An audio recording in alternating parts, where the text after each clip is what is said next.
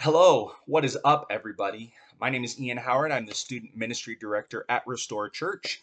Uh, last week, we started our journey through the book of Acts. And this week, we are going to be continuing that journey, uh, but looking at Acts chapter 2 and the story of Pentecost.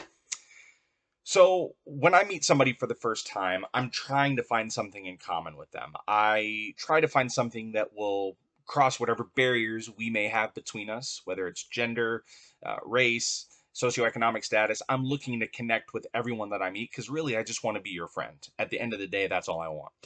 Um, I try to find something that will unify and yet give credibility to what I say and uh, what we're talking about. Oftentimes, it comes from where I grew up. Uh, growing up in the suburbs of Detroit, uh, you know, you cross people all the time that are from Michigan or from the Detroit area, Andrea and I were walking in a Target parking lot a few weeks ago, and I was wearing my Michigan hat, and uh, a lady that we passed in the parking lot said, "Hey, did you go to Michigan?" Which inevitably leads to the fact that no, I didn't. wasn't smart enough to get in. But then that leads to, well, where are you from? Where did you grow up? And I said, Southfield, Royal Oak, Berkley. You know, that's where I grew up, went to high school, etc. And she said, oh, well, who is your dentist? My dad was a dentist in Southfield, and um, when I revealed the name of my dentist, turns out it was not her father, um, which was slightly disappointing. But still, there were all sorts of connections being made there based on where I grew up and the area that I was from. Uh, whether it's the teams that I root for, the music I listen to, the schools I went to. Uh, a few days ago at the Safeway here in Silver Spring, I ran into a lady who at the cash register who went to the University of Cincinnati. I was wearing my Bearcat shirt, loud and proud, and this uh, cashier said, Hey, did you go to Cincinnati? I said, Yeah, I did a few years ago, graduated in 2013. And she was like, Well, I went a little before that, but Silver Spring reminds me a lot of Cincinnati, to which I kind of uh, paused and said, oh, Okay, you know, that, that's an interesting take, but um, to each his own. You know, we, we went to the same school and, and knew a lot of the same places and um, didn't share the same thought on Silver Spring and Cincinnati really being matched up but it was still cool to meet someone who went to the same school as me, and that immediately connected us. So, that being said, moving into Acts chapter 1, before Jesus ascends, he gives his followers a promise in chapter 1, verse 8. But you will receive power when the Holy Spirit comes on you. You will be my witnesses in Jerusalem and in Judea, Samaria, and to the ends of the earth he says this and then ascends into heaven. And in my mind i see this playing out like the like this incredible cliffhanger to a season finale tv show. I see the, him ascending into heaven then the disciples just looking at each other like what just happened? Like what do we do now?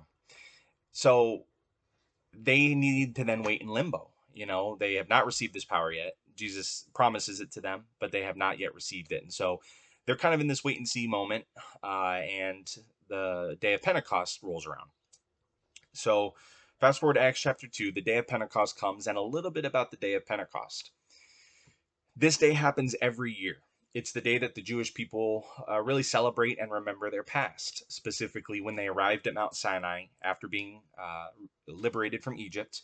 They arrive at Mount Sinai. Moses ascends, receives the law, the Ten Commandments from, from God, and then brings it back down to the people. So Israel, this is Israel's celebration of that and celebration of where they've come from in their people's history. Think of it as like the Fourth of July here. We look back, we celebrate our our liberation, our, our freedom from from Great Britain, and remembering the things that has brought America to this point.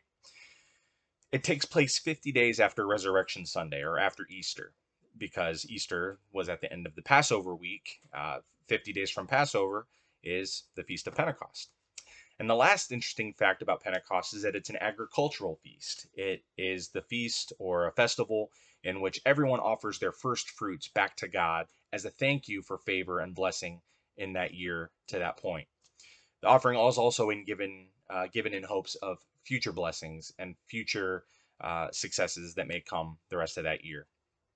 So as Gentiles are able to look back at Moses and Mount Sinai God giving his, uh, we see it as God giving his redeemed people the way of life by which they must now carry out his purposes, which ultimately is bringing his kingdom here to earth. So every Pentecost since has remembered Israel's history and celebrates the hopes and prayers and favor of a new year. So here in Acts chapter 2, we uh, read a story that happens on the day of Pentecost, and it sounds scary, amazing, unbelievable, emotional, exhilarating. Pretty much any adjective you can think of, it probably fits in there somewhere. Uh, God's Spirit comes to dwell in humans, in His followers. It comes to commune with us, to empower us, and to unify us.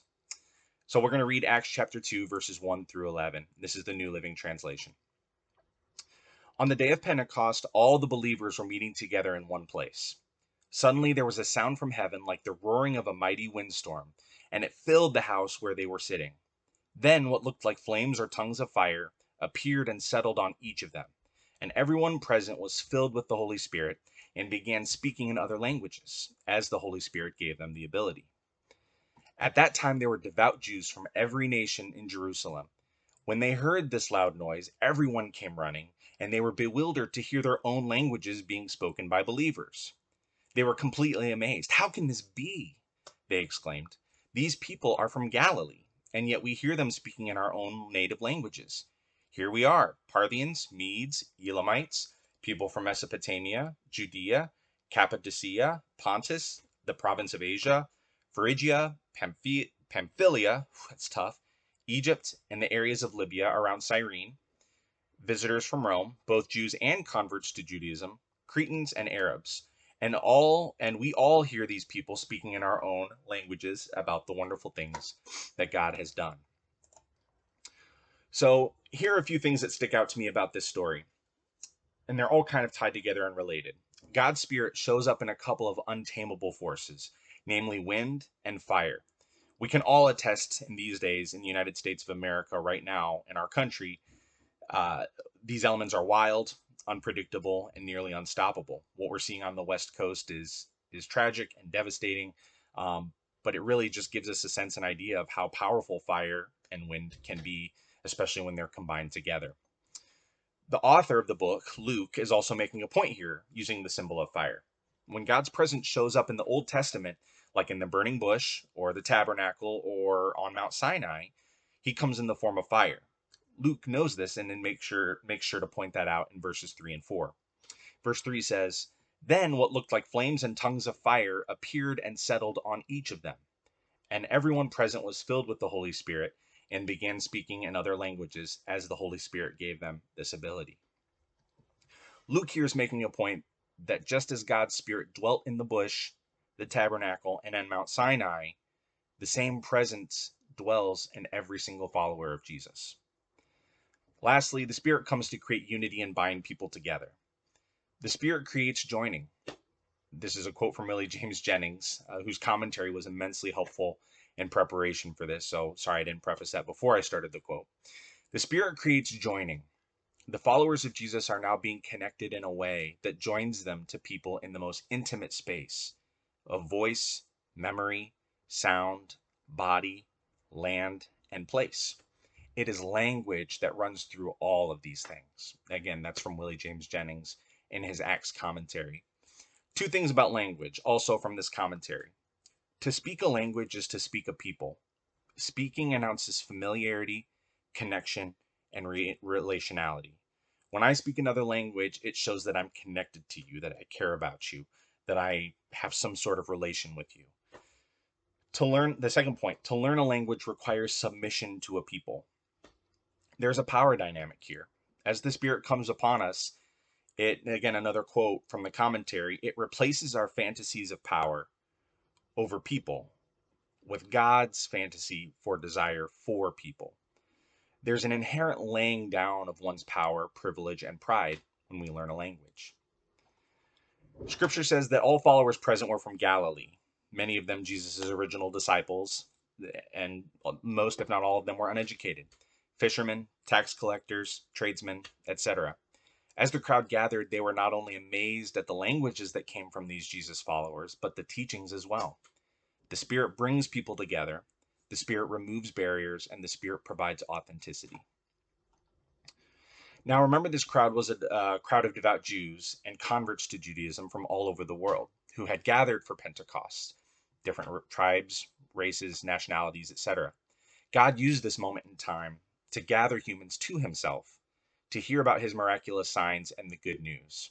He also uses this moment through languages to show his followers who to reach. where to go and where his heart is.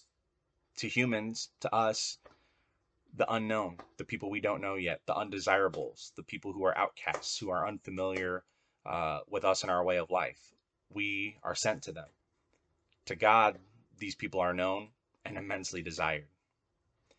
Willie James Jennings says again, What God has always spoken to Israel, now God speaks even more loudly in the voices to, of the many to the many. Join them. Now, love of neighbor will take on a pneumatological that's your $5 word of the day. Had to look it up. It essentially means study of the Holy Spirit. It takes on Holy Spirit dimensions. It will be love that builds directly out of the resurrected body of Jesus. It will be love, as Karl Barth says, that goes into the far country. This is love that cannot be tamed, cannot be controlled, or planned. And once unleashed, it will drive the disciples forward into the world and drive a question into their lives. Where is the Holy Spirit taking us and into whose lives? So often we miss God's desire as revealed by the Holy Spirit. It's 2020. We're daily living out Murphy's Law. Whatever can go wrong will go wrong. We allow ourselves to be consumed or controlled by things that just drain us, that are, that are soul sucking, that really takes our energy away. So often our hopes and desires come from our Facebook or Twitter feeds, our neighbors, our coworkers, our political parties, or arguments that we have and that need to be right. We must create space for our desires to come from and be transformed by God. Our hope and desires must come from the tongues of fire that settle on each of us. Again, according to Willie James Jennings, this guy had a lot of amazing, amazing things in his in his commentary. The only real question is, do we hear what the tongues mean? For this, we do not need interpreters. We need translators people who will allow their lives to be translated, not just once, but again and again and again as the Spirit gives utterance. These tongues mean that you and I are sought after. There's a chair for you and I at the table because everybody is invited to the party. We are desired and we are loved. Are you making room for the Spirit today? Who is who is it calling you to? Who is it sending you after? What language do you need to speak to reach those who have not yet found their seats at the table? May God bless you this week. Amen.